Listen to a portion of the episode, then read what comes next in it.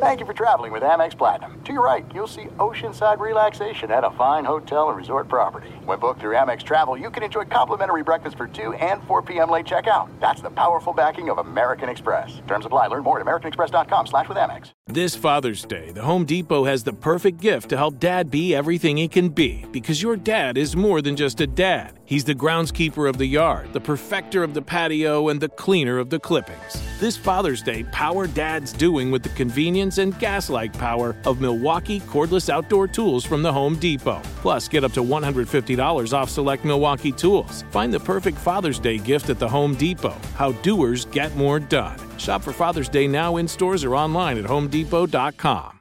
When you buy Kroger brand products, you feel like you're winning. That's because they offer proven quality at lower than low prices. In fact, we guarantee that you and your family will love how Kroger brand products taste, or you get your money back. So next time you're shopping for the family, look for delicious Kroger brand products because they'll make you all feel like you're winning. Shop now, in store, or online. Kroger, fresh for everyone. Spectrum Internet has enough speed to handle all your needs, so you can work, game, and stream with speeds up to a gig.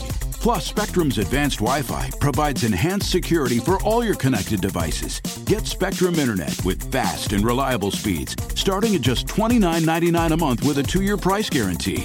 Visit spectrum.com slash internet for you for full details.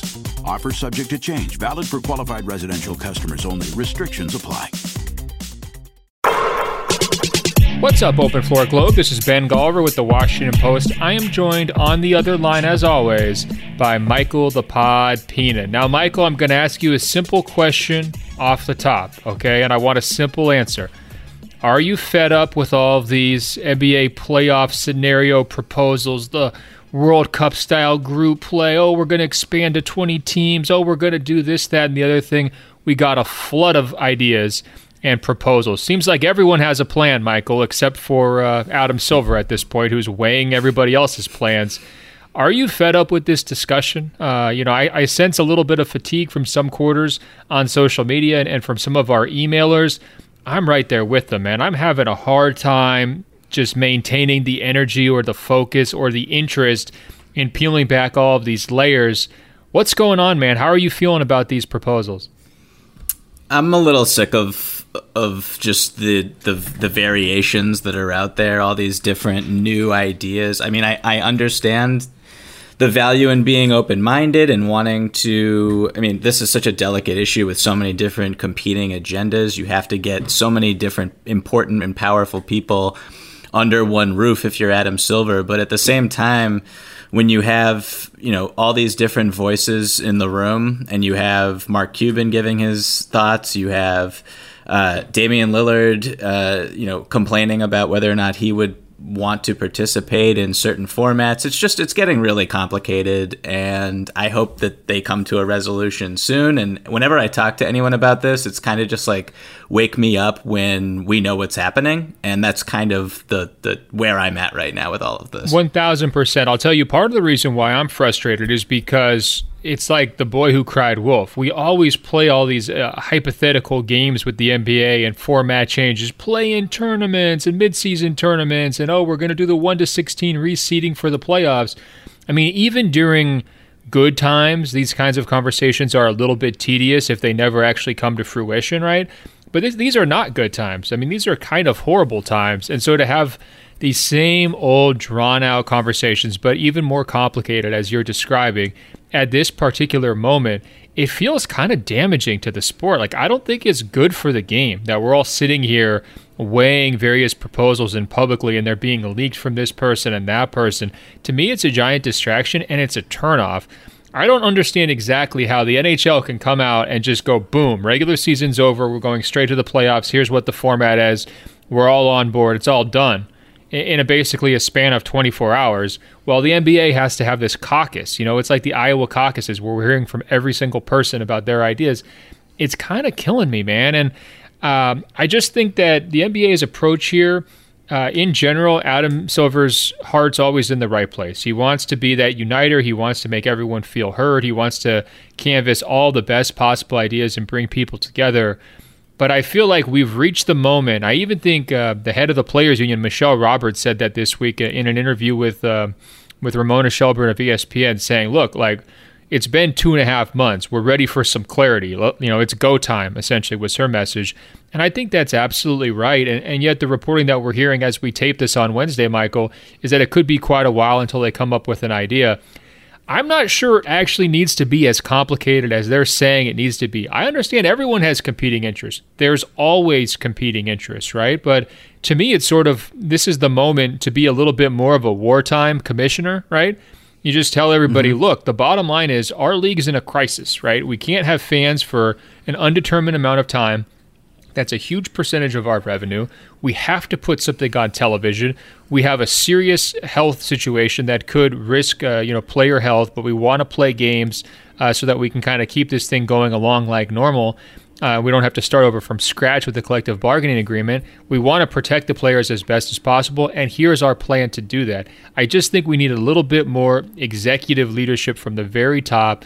Uh, you know, where this is sort of not being dictated completely, because obviously, uh, you know, there's been quite a, a long period of of listening to everybody's interest. But I think it's time to make a call here, and I just don't get the delay. And I think the more time and confusion that there is the harder it's going to be to win some people back in, in what's already a complicated and, and weird situation, right? Yeah, can I just say, like, it, this whole thing is kind of like a microcosm of what the entire country is going through, where there's this sad, depressing conflict between financial ramifications and health and safety. And it's just such a bummer that we're kind of there. And I mean, not to single out Mark Cuban, but he did have a proposal that he wanted to publicize, and in it, he has all 30 teams competing because uh, you know he wants to make as much money as possible for the league and i understand that but if you have all 30 teams go to uh, Orlando, you just you increase the odds of an outbreak happening and people getting sick. And uh, I think the worst case scenario is you start this thing up and you start playing games, and then all of a sudden someone gets sick and uh, maybe there's an actual outbreak and you have to just kind of cancel it. That would be a total disaster. And so, can I can I kind of lay out to you the the pitch that I would give yeah, to Adam Silver if I was in a room with him? Absolutely. So let's say Adam Silver calls you up, Michael, and he says, you know, I know that you're real plugged in. You're one of the most prominent podcast hosts in the NBA sphere. You know, I sure. need to. I'm I'm canvassing all of the brightest minds, right? And now it's your turn on the call with Adam Silver. What is your best 60 second pitch to him? What do you think the priority should be? What are you trying to get him to do so that uh, you know we can make progress here and not feel like we're just you know churning with these same old same old debates? So my thing is to keep it as simple as possible. So first of all, I'm scrapping the regular season and when the actual regular season was suspended, I just didn't even consider that ever coming back. It didn't make any sense to me, and it doesn't right now. So, all the 16 teams who would have otherwise qualified for the playoffs when the, the year was put on hiatus back in March. Those teams are going to compete going forward. Uh, you know, the World Cup format, which I think we can talk about in a few minutes, is just too confusing to me, and it leaves too open too great a risk for the best teams not appearing in the finals, which is really really important. I think a play-in tournament adds too many people to the the campus-like atmosphere uh, that uh, you know we just talked about you know health and wanting to prioritize that as much as possible. So 16 teams, and here's kind of the the change that I have that I think would be really interesting. So you fly them in, 16 playoff teams, and then you televise a draft in which the top eight teams, based on regular season winning percentage, get to pick their first round opponent. What do you think about that? Um, I've heard that scenario brought up in in previous uh, you know playoff discussions. Why do you think it makes sense here? Well, I think it would drum up interest first and foremost because people would love to see the spectacle of you know first the first pick or whatever would be the Milwaukee Bucks getting to choose who they want to play in the first round, and then you have the Los Angeles Lakers getting to select who they want to play in the first round, and so on and so forth. And just that is just maybe a night or a two night event on television, televised by whoever TNT, ESPN, and that's just going to draw a ton of eyeballs, and it's going to drum up a lot of. Uh, drum up a lot of excitement and uh, i for one would be super interested in it and i think it would also create uh, different narratives that the league, you know, uh, that are tangentially related to the league that we haven't had that would be really interesting and get us excited for possible matchups and uh, maybe spark some rivalries. So that's just like wonderful to me. And I think at the end of the day, with I, understand the, the the the downside of not maximizing as much as many games as possible and losing money that you could otherwise earn. But in my opinion, you have to look forward to 2021 and 2022, and what your goal should be here is to as safely as possible and kind of as quickly as possible just crown a champion and move on that's it's kind of how I view it, and this is a good way to uh, keep people interested and uh, you know again drum up uh, some excitement in a in a non on court fashion. So we have pretty similar advice. Look, if Adam Silver called me and asked, here's what I would say. Remember your priorities and remember who's making you the money, right? Who the real money makers are. And we know the priority is get to a finals with your biggest superstars healthy. That's the priority. If you want to get the TV money, if you want to crown a champion, you've got to do that. If you're adding in regular season games, if you're adding in this play in tournament, if you're adding in 30 teams and everything else, you're only making it more complicated and you're only distracting from that particular goal uh, which would be to crown a champion that people are going to look at as legitimate and that people are going to want to watch in high volume on television. That's the, the end focus. From there, I'm right there with you. My message to Silver would be land the plane, get in and get out as quickly as possible, right? So uh, don't needlessly confuse things. Don't even do what you're suggesting, in, in my opinion, of the reseeding and all of that top eight from the West, top eight from the East. That's what people are used to.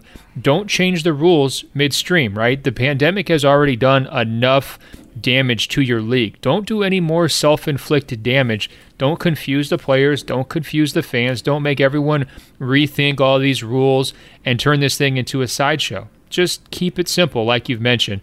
Uh, that would absolutely be one of my things. And my other uh, piece of advice for him would be everyone who's upset right now, who's angling for their own best interest and everything else, will get over it. This is a pandemic, right? There's more serious things. If they happen to get snubbed from the playoffs because they weren't a top eight seed, it's going to hurt. They're going to be a little bit raw about it. But as soon as there's competition again next season, their focus will change. It's okay to be the bad guy every once in a while, and it's okay to just, you know, put your your foot down and say this is how it's going to be.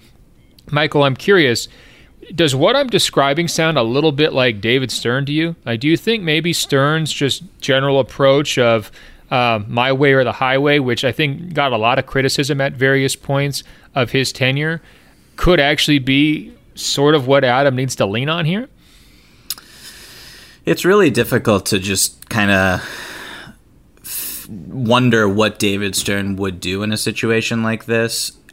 I, think that Adam Silver better understands the need to get the owners obviously under one tent and under one roof and an agreement, but then also well, not alienate players and sow seeds that will sprout a labor dispute some point down the line. So I, I, I mean, no, I know, but the, I, I the players what, have to feel heard at this point. I mean, they're doing all these conference calls. You know, they're they're exchanging ideas. They've been a part of this process the whole way through. Like, I definitely get that, but you know, at some point with Stern, you would always know where he stood. And right now, we've got a lot of muddled uh, problem. And it's uh, what you're saying as a reflection of overall society.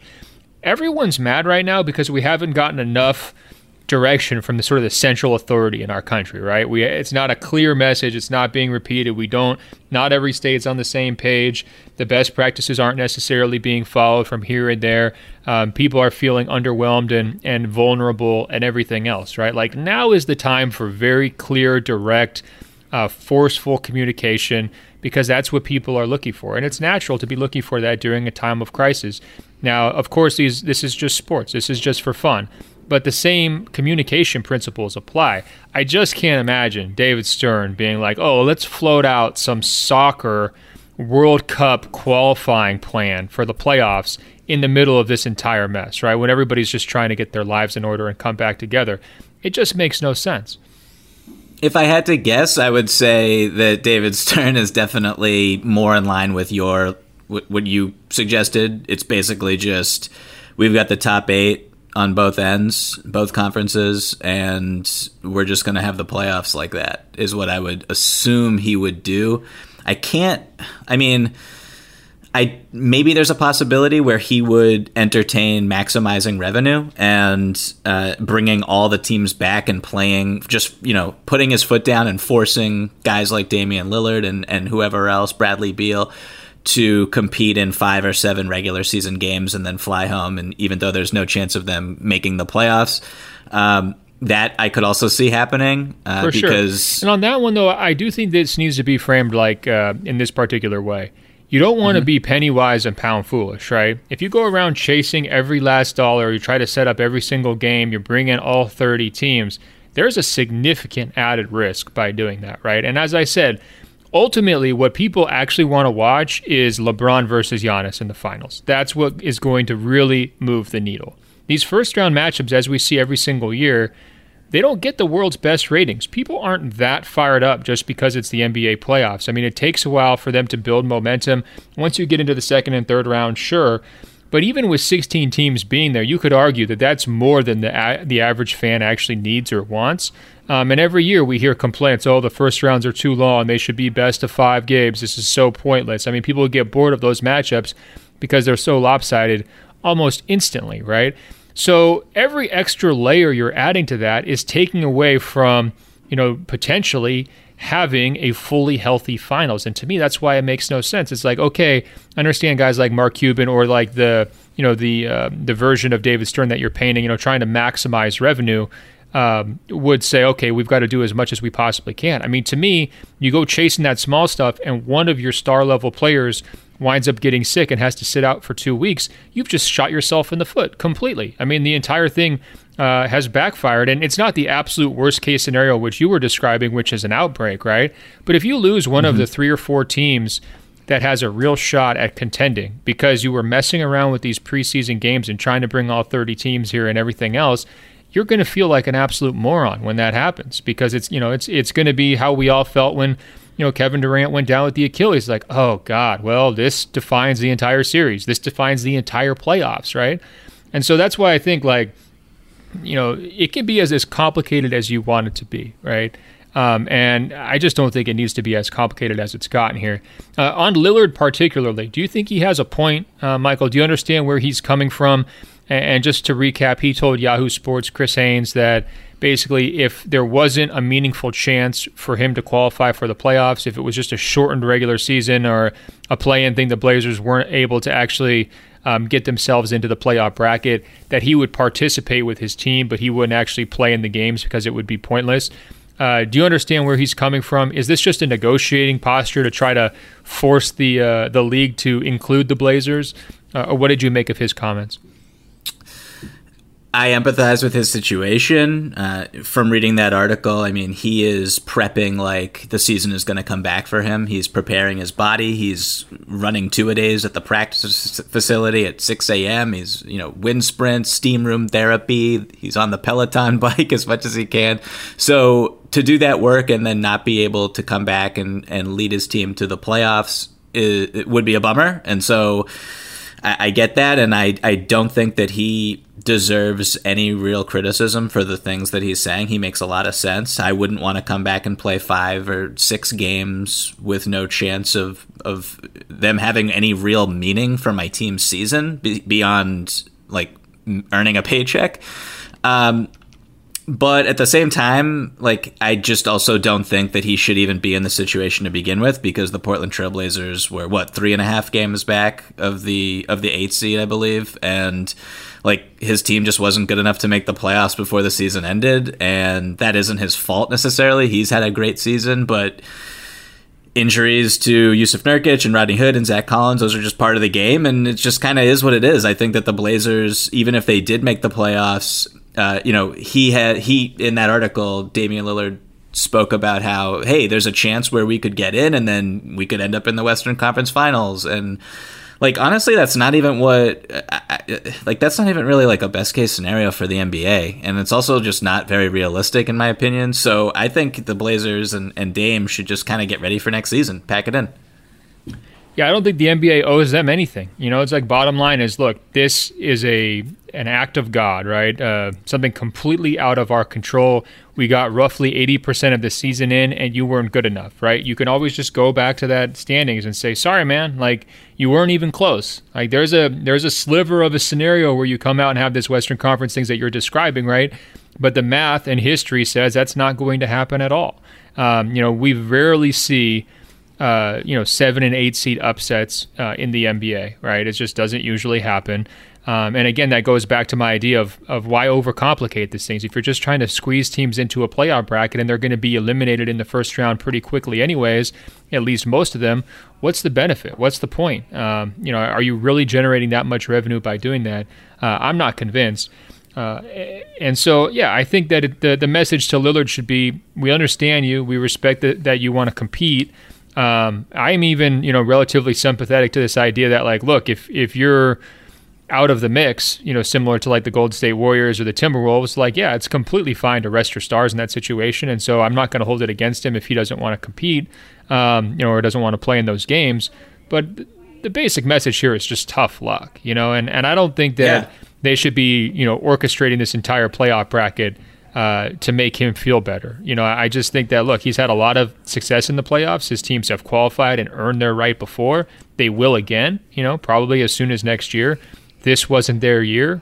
You know, tough years happen, and uh, you know, again, this is not something that uh, anybody wanted. But uh, you know, it, it's going to affect them maybe a little bit more than some other teams. But hey, that's that's how it goes. That's how it sh- that, that's how it shakes out. And I just want to say, like in a perfect situation, Dame should like it would be awesome if Damian Lillard was in the playoffs. He's provided some of the greatest moments in the past what five, six, seven years.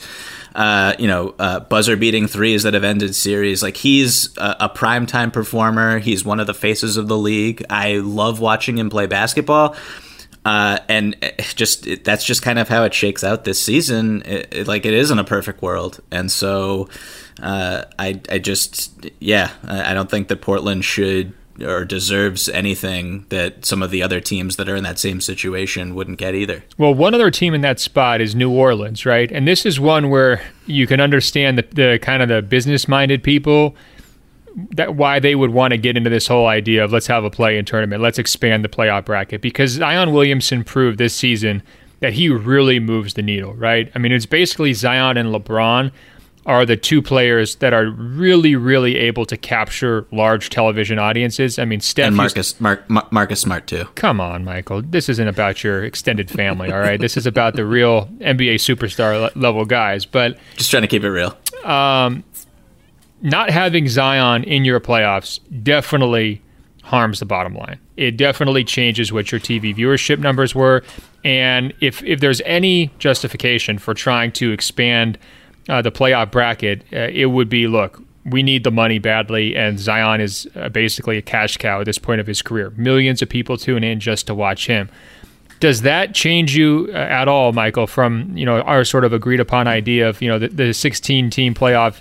Keep it simple. I mean, right now I believe they were like 10th or something like that um, in the Western Conference is there any way you could, you know, kind of, uh, you know, create a little loophole, you know, a Zion Williamson loophole to try to milk him for, uh, you know, whatever it would be, five, six, seven, eight nationally televised games? I mean, look, I want to watch Zion Williamson play basketball as much as the next person, but like, I'm not going for this at all. I think, first of all, ratings uh, I think we'll be through the roof regardless. I mean, the appetite for sports is just, it's humongous right now. And as we saw, there was this like uh, a golf match between Phil Mickelson, Tiger Woods, Tom Brady, and Peyton Manning that had like 6 million viewers or something on television over the weekend. Like, people well, want to watch sports right now. Let me ask you, though, um, put a finer point on that. Are you sure? I mean, like, look, if we get LeBron Giannis in the finals, I agree. But if we're getting Toronto, Orlando, right? First round, are we sure people are watching that? Right? Are you completely sure that there's going to be this boost of interest? Like I know life isn't great right now. We're all stuck in quarantine and everything else, but you're saying Toronto, Orlando in an empty gym with, you know, CGI fans or cardboard cutout fans and piped in noise. I, I'm not necessarily taking those audiences for granted, man. Look, no one knows anything right now, uh, now as ever. But I think that, that, look, there are two other points that I want to just throw out here for why I think this would be a mistake. I mean, it's he's a rookie, and uh, it would be just disrespectful to different veterans around the league if you were. I mean, look at like someone like Dame or. Um, I'm trying to think of like a, if there was a player on a on a worse team that was not able to play because maybe like someone like Steph Curry or, or Karl Towns or whoever, um, who well, did not kind of qualify for this special yeah. treatment, and you gave it to Zion. I, I, that would not sit well throughout the league, I would think. Well, so Zach Lowe's proposal was essentially like kick all the Eastern Conference lottery teams out and allow the four Western Conference bubble teams basically in. And so that would, you know, you mentioned Beal earlier. That would basically be like telling Beal, sorry, like, you know, you don't matter. And, you know, we're we're kind of finagling this thing to let a rookie in, like you're describing. And, and a rookie, by the way, who only played, what, like 20 something games because he was injured half the season. Um, you know, at that point, does the image of the league just become too money hungry, too too driven by, you know, you know, too thirsty for television ratings? One hundred percent. And also, I mean, are the Pelicans going to play Zion thirty five minutes a night?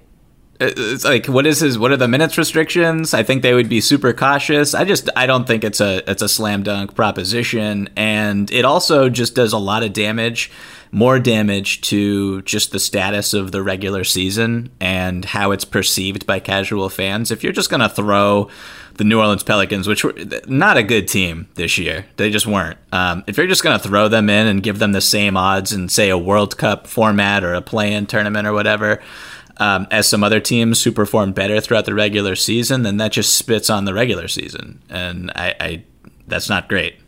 Yeah, I mean, it kills me already that we have under 500 teams making the playoffs regularly, especially in the Eastern Conference. Uh, you know, it's just so much weaker out there in the East, Michael. But um, you know, this idea that we're going to be like, oh yeah, let's let's do an entire tournament of losing teams that we can kind of like line up for the slaughter against good teams. It's just just bothers me to no end. I don't. We're just too forgiving, you know. I just again goes back to Adam Silver. Just bang the gavel, make your decision, and we move forward. Hockey just showed you this week that you can do it without really any major blowback. So do it. This is it. We've got an Amex Platinum Pro on our hands, ladies and gentlemen. We haven't seen anyone relax like this before in the Centurion Lounge. Is he connecting to complimentary Wi Fi? Oh my, look at that! He is! And you will not believe where he's going next. The Amex dedicated card member entrance for the win. Unbelievable. When you get travel perks with Amex Platinum, you're part of the action. That's the powerful backing of American Express. Terms apply. Learn more at americanexpress.com slash with Amex. This Father's Day, shop at the Home Depot to find the perfect gift to help dad be everything he can be. Because your dad is more than just a dad. He's groundskeeper of the yard the perfecter of the patio, and the cleaner of the clippings. He's the weed fighting, hedge trimming, leaf blowing lord of the lawn. He sees the job and he gets it done. Because your dad is a doer. So show him you appreciate everything he does with the tools he needs to power up his landscaping game. This Father's Day, give him the convenience and gas like power of innovative and durable Milwaukee cordless outdoor tools from the Home Depot. Plus, get up to $150 off select Milwaukee tools. For everything Dad does, everything he is, and everything he can be, find the perfect Father's Day gift at the Home Depot. How doers get more done. Shop for Father's Day now in stores or online at homedepot.com. Are you tired of your scented cleaning products smelling and cleaning like meh? Then it's time for an upgrade with the power of Clorox Scentiva. With an uplifting scent that smells like coconut, Clorox Scentiva gives you powerful clean like Clorox, but a feeling like being transported to a tropical island retreat. Imagine putting your phone on Do Not Disturb, tuning out all the constant, just the feeling of warm sand in between your toes and a fruity drink in your hand the ones with the little umbrella. Refresh your home to feel like an all inclusive vacation by getting Clorox Scentiva. Also available in grapefruit and lavender scents at a nearby retail store. Oh, it's such a clutch pickup, Dave. I know, right? I was worried we'd bring back the same team. Oh, no, I meant those blackout motorized shades. MVP of the room. Blinds.com made it crazy affordable to replace our old blinds. Hard to install? No, it's easy. Even you could do it. Nice. I installed these and then got some for my mom, too. What, you fly across the country to do the install? Nope. Blinds.com can do it all. All she had to do was pick what she wanted. She talked to a design consultant for free and scheduled a professional measure and install. Look at you, Hall of Fame son. Oh, I just picked the winning team. They're the number one online retailer of custom window coverings in the world. Oh, Blinds.com is the GOAT. The GOAT. He shoots. He scores. Go to Blinds.com for up to 45% off and a 100% satisfaction guarantee. Go right now for up to 45% off at Blinds.com. Blinds.com. Rules and restrictions may apply. Uh, my final question for you is Have we reached the point here where it is time for Adam Silver to kind of come out here and, and give a little speech, right? I mean, I just feel like these ideas have percolated. They've, uh, you know, announced formally last week that they're going forward with this plan to try to return in Disney World. Um, we're getting, you know, secondary voices like Lillard and Cuban and these other people kind of coming through um, to announce things. We have seen a few commissioners just do the Zoom phone call type thing and say, "Hey, you know, mm-hmm. uh, you know, here's kind of the state of things." Have we reached that point um, with Adam Silver? I believe they're going to do a GM call on Thursday, and they're going to do a Board of Governors call on Friday. Um, the latest reporting um, from from ESPN's uh, Adrian Wojnarowski is there's not going to be an imminent decision on format or anything coming out of those meetings. So it sounds like that's still ongoing a little bit do we need to hear from the commissioner? Is it time for him to try to get this, you know, all you know back in line and um, you know communicate directly with the fans and say, here's what our priorities are. Here's how we're trying to do it. Uh, here's where we're going with our plans. Have we reached that point? I think so. I mean, there's a lot of momentum right now for the league happen. I think people now assume that basketball will be played at some point over the next few months, and so it would be really great to hear one singular voice cut through the static and let people know what is going on. I mean, there was a, a line in Adrian Wojnarowski's most recent article on ESPN uh, if anyone tells you the NBA knows exactly what it's going to do, they're probably ahead of themselves. And to read a line like that and kind of jibe it with the uh, the momentum that is taking place uh, with all these different proposals and everything, it's just it's very muddled, very confusing. I would personally love to hear Adam Silver be as clear and as forthright as possible. I'm sure he's just waiting until he knows what he what the plan is before he speaks, and then he has to walk something back. Yeah, and it's okay to come out and say, "Hey guys, give us until June 15th. If that's what you need, if that's what you feel like you need, right. have that be the first line of your speech." Um, hopefully, we get a little bit of greater clarity here over the next few days so that we're not quite as frustrated. But look, I feel a little bit better, Michael. I got a little, you know, some of that stress off my chest as we talked that through, and I'm glad you and I are actually mostly on the same page. Uh, we got one question from Ben. He writes in uh, from Australia. Would the NBA be willing to move the finals to a safer country like Australia rather than risking their league at Disney World? Australia can currently boast very low almost zero cases of, uh, of COVID 19, and I believe Australia should take advantage of this safe environment and sell it to international leagues. When I sent this email on May 27th, Australia has a total of 7,133 cases and 102 total deaths. Australia could quite possibly be the safest place in the world right now. So I think we're hearing from um, you know Australia's version of the State Department, Michael. I don't know. They've uh, clearly they're on a campaign to uh, you know bring international commerce uh, to their shores. We have some obvious time zone issues, I think, with trying to do that. Um, but he raises an interesting point here. Like the Disney World uh, idea is a good one, you know, and I was actually impressed by sort of how they laid it out, as I mentioned on the episode earlier this week. But it's not really maximizing player safety, is it? I mean, there's other outside the box solutions that they could probably pursue if that was truly their number one goal.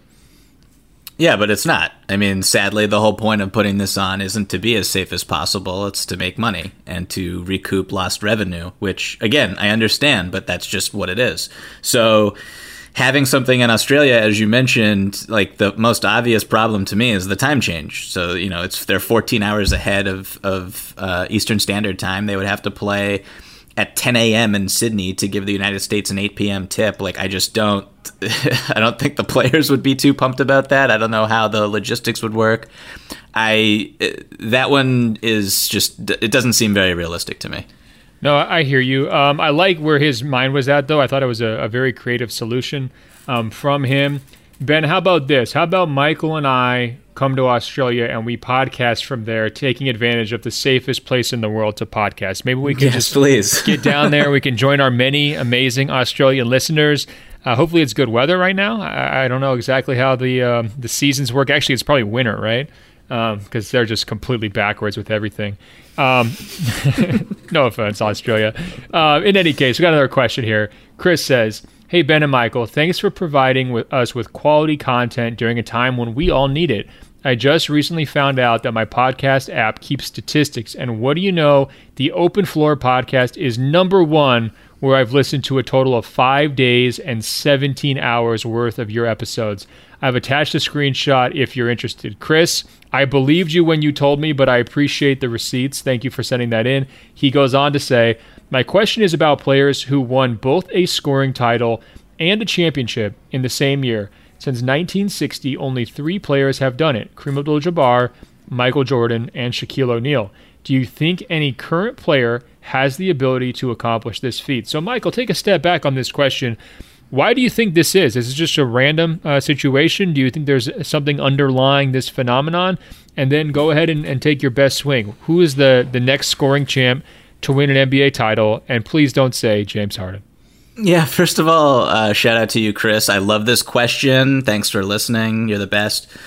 Um, I mean, just speculating maybe there is a correlation between one guy taking a bunch of shots in a team sport and his team maybe not doing as well as they otherwise could if he were less selfish. That just might be a possibility for this. I don't know if that's true or not.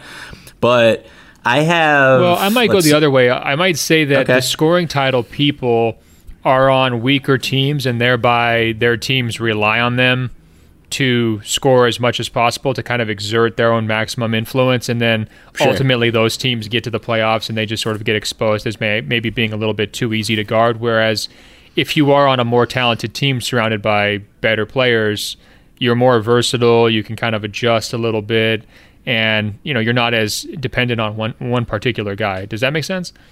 No, for sure. Um, what's interesting if you just look at the leaderboard for this season uh, I mean, some of the scoring leaders are on some really good teams, and so I know you said you, you, didn't want me to to mention James Harden. He is on my short list of possible candidates. Uh, what's really fascinating is that Giannis. I mean, the season's been gone so long that I didn't realize just how good Giannis Giannis's year was statistically. Uh, well, guys like you, Celtics fans, always underrate Giannis. Michael, come on. Sure, sure. Um, I love Giannis.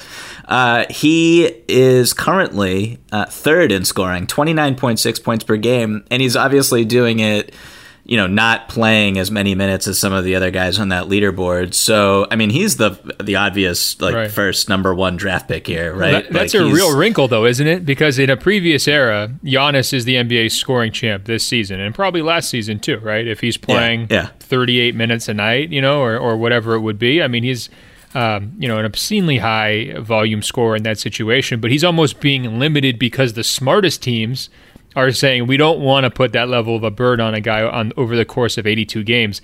So that's a wrinkle that we just didn't have to deal with back in, you know, Jordan's day or Shaq's day, right? Right, exactly. I mean, eh, well, we did learn in The Last Dance that Jerry Krause was trying to sabotage Michael Jordan in his second season. But besides that one outlier, I would say what's really fascinating is just that, yeah, Giannis, he's on this team that is, um, you know, it does have some other talented pieces. It does kind of live on this idea where, you know, he wants to draw attention, then kick out, kick it out to the three point line and all that. Um, so for him to average nearly 30 a night, third best in the league, uh, playing you know 30 minutes per game is incredible, and he's also on arguably the best team and most likely to win it all. So yeah, he's he's kind of stands out head and shoulders above everyone else for something like this. But I have a couple other names uh, who I think could do it potentially at some point over the next, let's say, five years. Um, I don't know how long your list is, but uh, so I have Giannis easily number one penciled in, Well, and then I have after Harden and Giannis, I have yeah a one person and really a one name. You know, it's a Oh. one, it's a one word answer. But uh, go ahead. I'll I'll take your list first. Oh, interesting. Um, I have I have Anthony Davis on this list. Ooh, wow. And yeah, and he is ninth currently in scoring, twenty six point seven points per game. Uh, the reason why I have him here is number one, you know, you're assuming that he resigns in LA and he plays with LeBron for the next few years. LeBron doesn't have some major drop off, but LeBron does cede more of the scoring that he was responsible for this season. And as he does so, Anthony Davis kind of takes another leap forward. Um, I could totally see him. This will sound like a scoring. very hater response, Michael. Mhm. I want to see Anthony Davis, NBA scoring champ, get his team into the playoffs before he wins a title.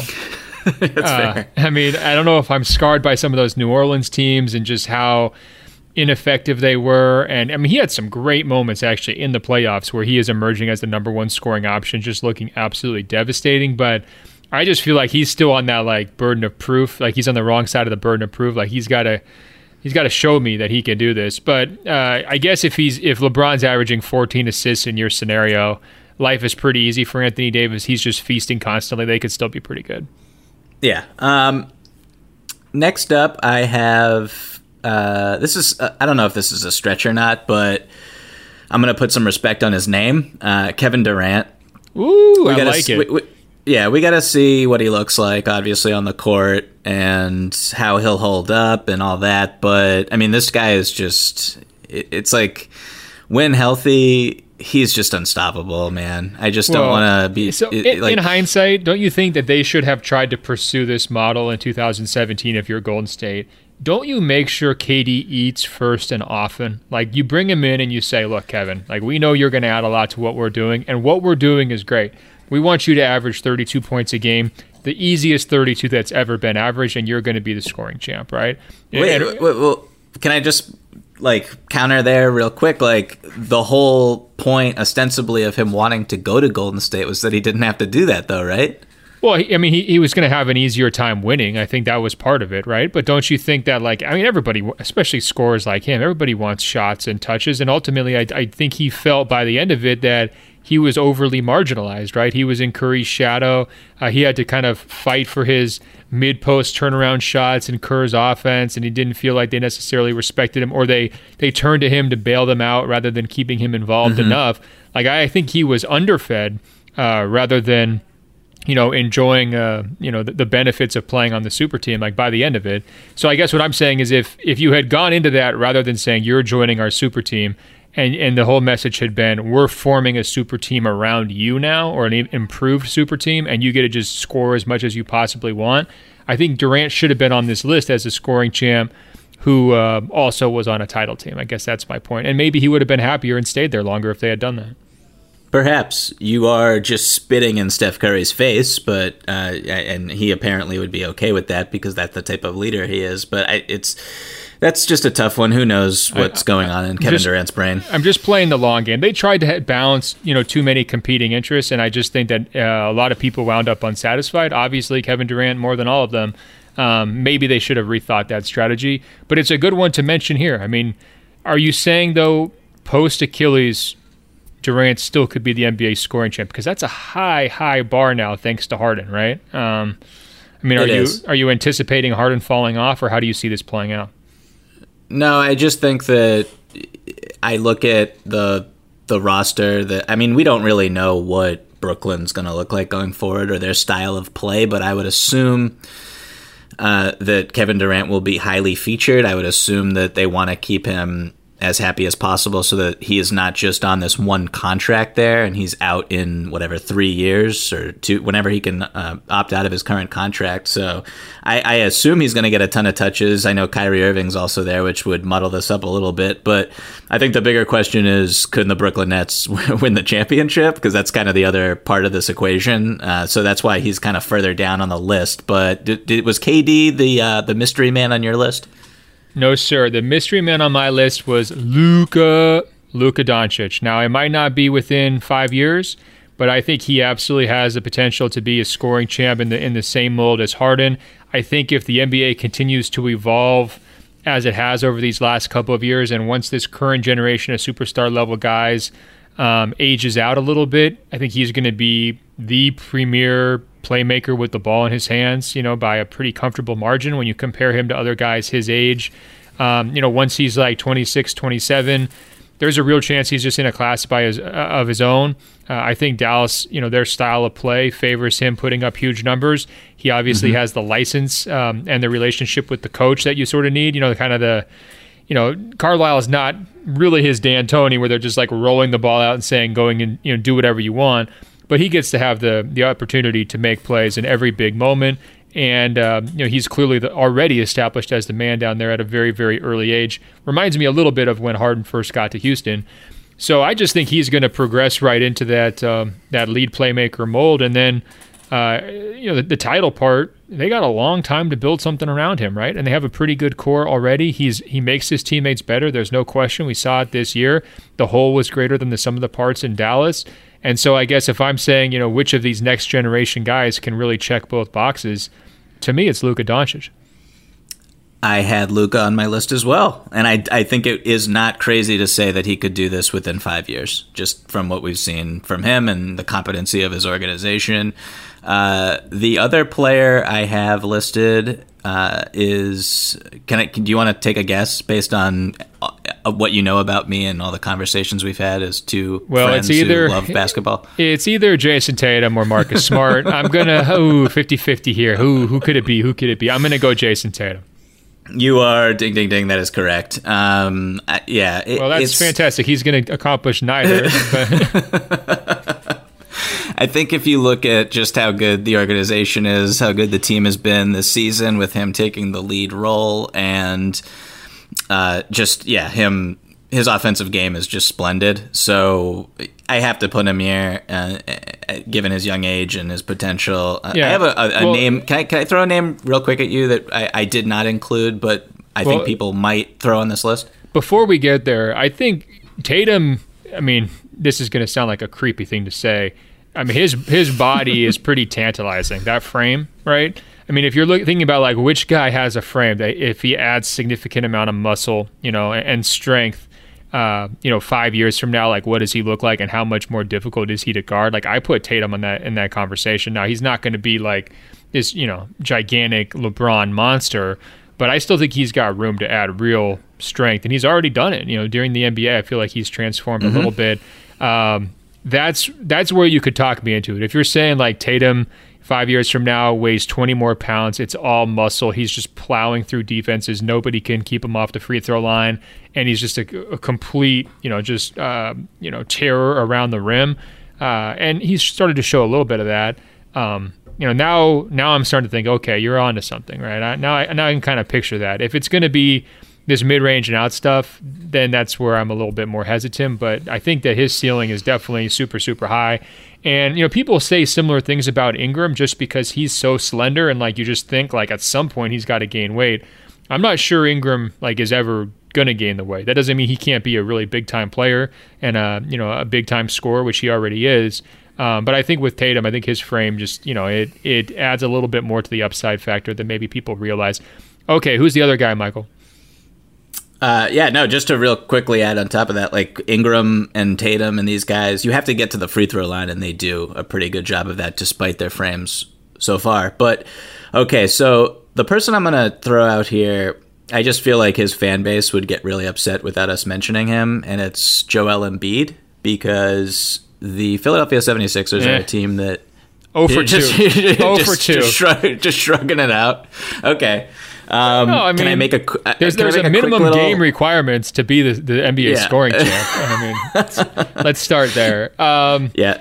It's not impossible, but I mean, come on, Michael. Like, is this the honorable mention category that you're? It is. That you're just, okay, it's literally fine. the honorable mention category. Okay, yeah. fine. Um, All right. I I think the Sixers just you know they're not they're not a bad team. They had a really weird year for a lot of reasons. If they were able to kind of retool, or even if you know Joel Embiid found himself in a different situation where he could lead a, a team of more complementary players around him.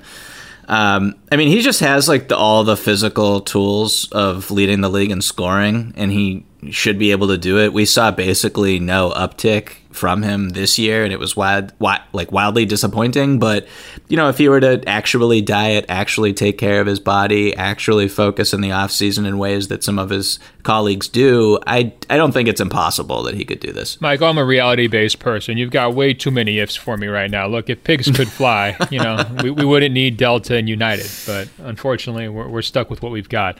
Um, so that's enough of that, Michael. Come on, you're you're getting too much into fantasy land. Let's uh, take an interesting question here. You know, I was talking about physiques and tantalizing bodies and all this, and Keegan wants us to dive deeper. I think he says, if you were to take into account height, weight, muscle content, quickness, and jumping ability, how many different body types are there in the NBA? Each body type group would be general. For instance, say six foot to six foot two in the 190 to 200 pound range, etc. How many different body types are there, give or take, and what are some of the rarest ones? Thanks for your time. Keegan, I think that you might want to just get NBA 2K and do the create a player thing, and this could, you know, allow you to make your your different categories for body types. But I think that I'm interested in this question, Michael, just because of the body types we saw in the Last Dance. You know, I mean, shouldn't we pour out uh, pour out a little liquor for the Greg Ostertags of the world? Um, you know, the Luke the Bill Laimbeers. the Bill Laimbeers of the world. I mean, there are some body types that existed 20 years ago in the NBA, especially the big plotting centers. Uh, the guys who are just going to foul Shaquille O'Neal and clog up the paint and you know do their best to you know hack uh, you know young athletic guards that have basically been phased out almost entirely uh, at this point. I mean, they just can't really keep up. So I'm curious, have you noticed any other body type or anatomy trends, Michael? I mean, this question basically broke my brain. Um, I found it very difficult to separate body types from positions and from on court responsibilities and skill sets. And I, I, feel like there are hundreds of, of, body types in the NBA, honestly. Well, I think um, if you want to be really woke about it, there's 450 body types, Michael, because every human yes, is unique like a snowflake. Exactly. Right? I mean, there's yeah. no, no two are the same, with the possible exception of Markieff and Marcus Morris. Every other body type is completely independent. No, I mean like when you look at height and weight and you try to classify guys like that, you get like for an example, Kyle Lowry and Eric Bledsoe are about the same height and the same weight. But I would not say that those guys have the same body type. Like one is chiseled and the other has basically no muscle definition to speak of. But they make it work. So like it's just that's the beauty of it. I love guys who are unique like that who who don't fall into the same subcategory, like a, a Draymond Green or a Grant Williams or a Fred Van VanVleet or uh, even someone like Dejounte Murray, who's like 6'4, 180 pogo stick with long arms. Like, I just, I don't really have a comparison for any of those guys. I mean, we talked about Zion Williamson earlier. There is no one who has ever looked or behave the way Zion Williamson does with his body. Marcus Smart, Boban Marjanovic, uh, even James Harden to a certain degree. But again, I, I, kind of get a little confused when I'm like, I look at his body and I'm like, how many guys are, are look like this? Who just like aren't good at defense? It's kind of just like six six or whatever he is, just chiseled, but uh, maybe doesn't have the wingspan. So uh, it's, I mean, I have some guys in different groups that are similar, but mostly I would say that there's just a lot of individuals out there. Yeah, I think Keegan, um, this is a tough one for us to wrap our minds around. I guess I, I want to just describe a few trends that I've seen.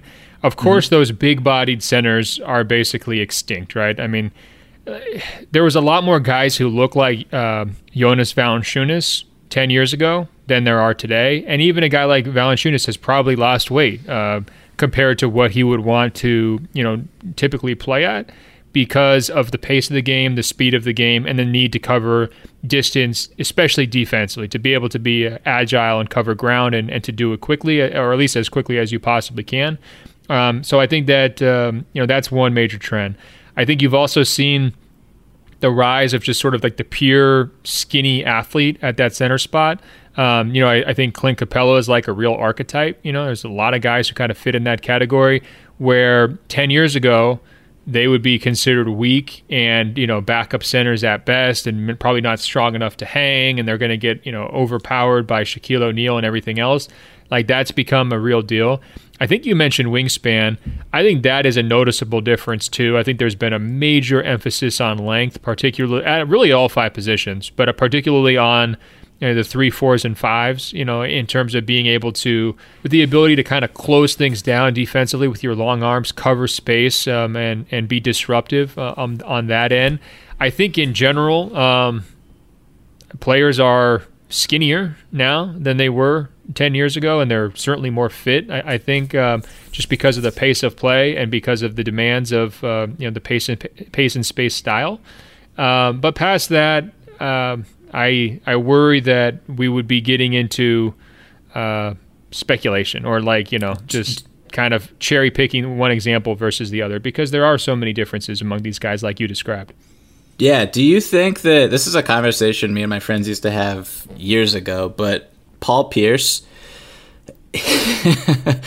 He, you know, great scorer, all time scorer, um, could basically get whatever shot he wanted, but he just never, no matter what he did, could get muscle definition and he always looked out of shape be it like his his arms were kind of flabby you couldn't see his biceps his you know face fat little chubby face. Um, do you think that player is even like first of all is there anyone in the i was trying to think about this is there anyone in the league currently who is kind of like that and then will we ever see someone like that again if not I'm not sure we have a great. I mean, like Jokic is probably the the chubby superstar of the moment, um, right? And even he, like his whole season, he spent just dropping weight, right? And everybody got really excited because he was a lot better when he lost weight. I'm not sure we're going to see it unless the pace changes, right? Uh, and I think that look, if you're a talented player like that and you can get away with it, then you're okay. But I think if you're Paul Pierce in the modern NBA, you're feeling challenged to transform your body and you're rising to the challenge, right? You're just saying, look, like I'm more talented, more skilled as a scorer than just about everybody else who's out here. So what else do I have to do to my body to get myself in a situation where I can dominate? And, you know, it's not like some magic formula. You got to be in the gym four hours a day like LeBron. So that's what a guy like Paul Pierce would do, right? So I think that we have seen a real professionalization of the year round workout routine. Mm-hmm. We've seen a lot of star level players just basically not drinking, not smoking. I mean, that's one major takeaway from the last dance. I couldn't name a single NBA star who would ever even consider having a cigar every single day, let alone the chomping on them constantly, like Jordan. Um, do you do you remember when uh, Klay Thompson had that Coors Light? I believe it was after a playoff game a few years ago, and it was like a semi big deal. It was just kind of like a hilarious Twitter viral moment, but like comparing that to because uh, people were those... probably like counting the calories. They're like, "Oh my god, Klay, what are you doing?" Like, yeah, uh, yeah. Meanwhile, it's a little bit different from uh, NBA superstars in the '90s. So, Keegan, I think that goes into some of it. I also think we're seeing more intercha- interchangeable body types too. I think that we're seeing um, the desire for multi-positional players, right? So. Mm-hmm. Uh, you're seeing the rise of like the six six six seven guys who could play two three or four um, and you know who are generally pretty long, and you, all you're asking them to do is shoot three pointers. Uh, I think that that's uh, an archetype that there just wasn't as many of those types of wings, uh, say 20 years ago, because it wasn't as prized uh, of a position. All right, we got another question here from a guy who calls himself the greatest ability, which I love. Uh, he says, "Why does everyone mention that Jordan went 6 and 0 in the finals as a reason that no one can ever be better than him?" For the record, I'm not saying MJ isn't the GOAT, but it always seems weird to me when people compare other players like LeBron or Kobe to MJ, and then they say, well, MJ went 6 0 and LeBron didn't. But when you look back at all time playoff records, they are actually much closer than what people imply, particularly with that 6 0 uh, title. I would love to hear if you guys agree or why you think a 6 0 finals record is the most impressive record, even if MJ lost close to as many playoff games as other all time players. So basically, what he's saying is 6 and 0 implies absolute perfection in the postseason, and yet there was numerous instances, especially early in Jordan's career, where he's uh, you know exiting early in the playoffs or just not getting over the hump. Whereas maybe guys like LeBron and Kobe had a greater total of long uh, postseason runs, especially with LeBron making the finals obviously eight times in a row, and yet he doesn't get credit for that. Do you think the six and zero, oh, which is sort of the uh, the ace up Jordan sleeve in a lot of these arguments, do you think that's an overrated uh, piece of his uh, his resume, Michael, or, or, do you agree with our questioner who wants to uh, dig into it a little bit? It's wildly impressive to go six and zero oh in the finals. Uh, I think some of those finals were a little bit closer than Jordan was remembering during the last dance. But yeah, saying "Hey, I went six and zero oh in the finals" is a lot more impressive than saying "Hey, in thirteen playoff appearances, I went six and seven," which is the reality. It's it reminds me of people who say that Joe Montana is better than Tom Brady because Joe Montana went 4 and 0 in the Super Bowl and Brady went 6 and 3. Like what I just don't understand that logic at all. You you completely gloss over not even getting to the, the, the championship game. Like I how is that discounted?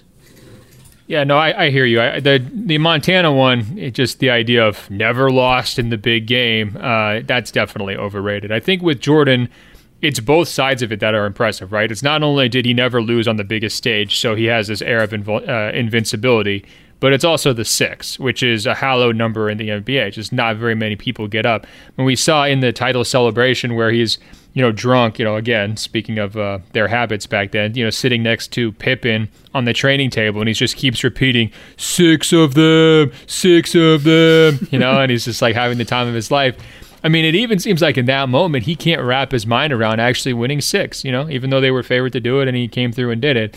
Um, so I think that that's why that finals record uh, is held up. I mean, there's just nobody else you could really compare it to other than Russell.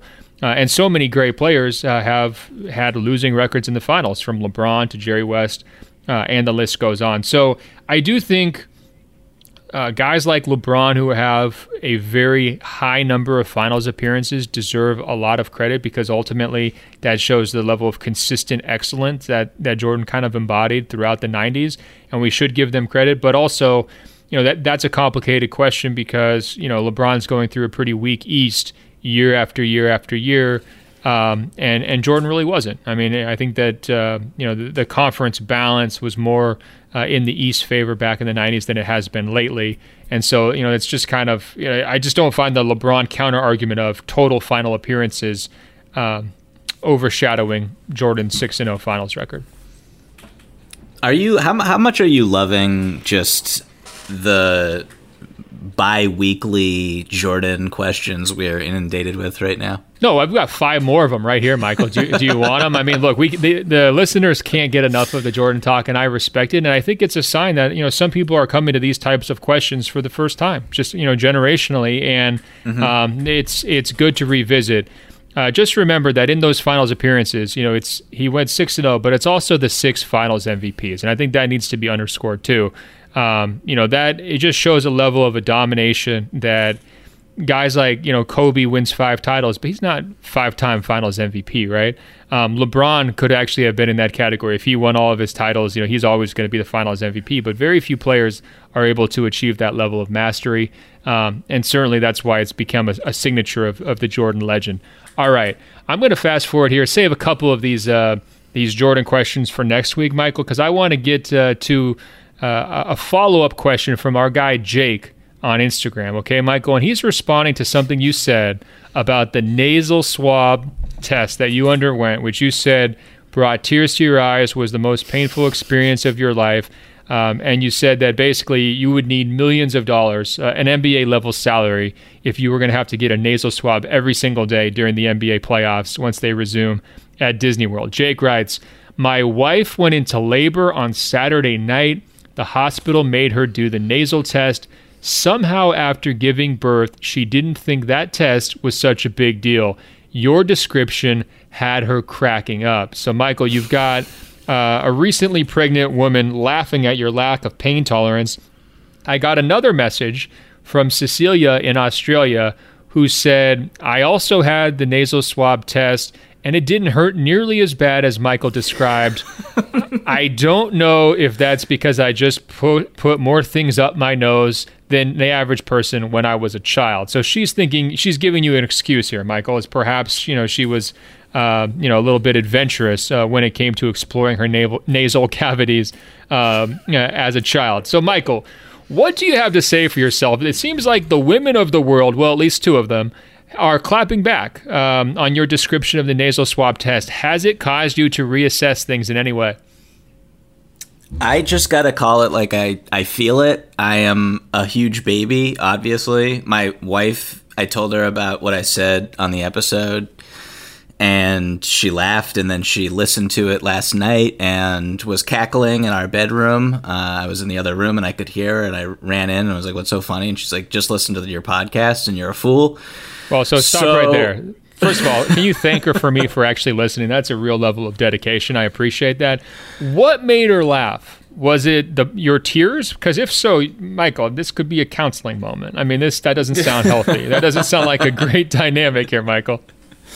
No, it's it's the I, I honestly she was really disgusted by my incredibly low pain tolerance, which she knows about me, I guess, and. uh it, it uh yeah she was i think she was more embarrassed for me than anything else and she couldn't believe that i was that forthright um, on a podcast listened to so many people throughout the world and well look uh, that's, that's just how i gotta keep it. bad coaching by her. I gotta say i tend to believe your description michael. You were very convincing. You don't strike me as a particularly soft person um, you're clearly putting up with severe emotional bullying from your wife on a regular basis. So you've obviously got some pretty thick skin on that front. But I want to open this up to the open floor globe, Michael, because I know we've got other people who have undergone this test. Can you guys please email us at openfloormail at gmail.com? Openfloormail at gmail.com. And I either want you to punish Michael or pity Michael. All right, let us know how bad that test actually was, whether you could relate to what he was describing, and then maybe also tell us how many free throws you could make after undergoing that test because Michael said he could basically make what, 3 or 4 out of 10? Give or take. Yeah, and I think the pregnant woman actually made 10 out of 10, so that's uh, that's tough for you, Michael. uh, she's out there like Mark Price.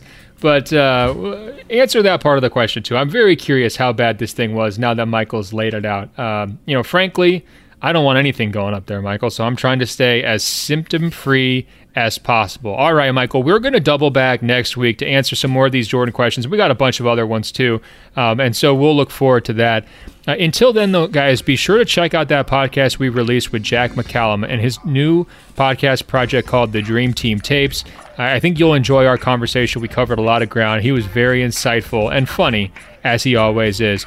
You guys can find Michael on Instagram at, and Twitter at Michael Viazin Victor Pina. I'm on Instagram at Ben.Golliver, on Twitter at Ben Golliver. Also, check us out on Apple Podcasts by searching for Open Floor. That's two words. When you find our page, scroll down, it will say rate and review. Tap five stars. It's just that easy to help us spread the word. Michael, until next week, I will talk to you. Talk soon, Ben.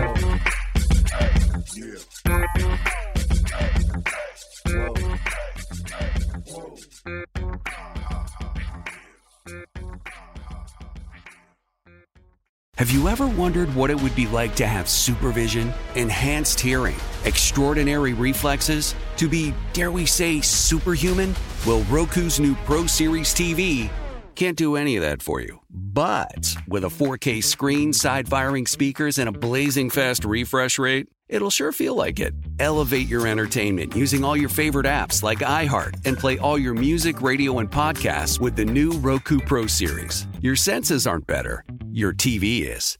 Thank you for traveling with Amex Platinum. To your right, you'll see oceanside relaxation at a fine hotel and resort property. When booked through Amex Travel, you can enjoy complimentary breakfast for 2 and 4 p.m. late checkout. That's the powerful backing of American Express. Terms apply. Learn more at americanexpress.com slash with Amex. Your credit card should match your lifestyle. At Kemba Financial Credit Union, choose a card with benefits that work for you. For a limited time, all cards have 2% cash back on purchases and 0% interest on balance transfers for a year. Apply at Kemba.org. Restrictions apply. Offer ends June 30th, 2024. An October morning in a quiet suburb in a town in Scotland. A man is walking his dog when suddenly shots are fired from a car. The man falls to the ground and the car speeds off. An ordinary residential area, but extraordinary things happen in ordinary places. The instinct right away was it was a political thing. We're talking about Russian trained, high ranking officer in the Secret Service. An Assassin Comes to Town, a six part podcast. Available now, wherever you get your podcasts.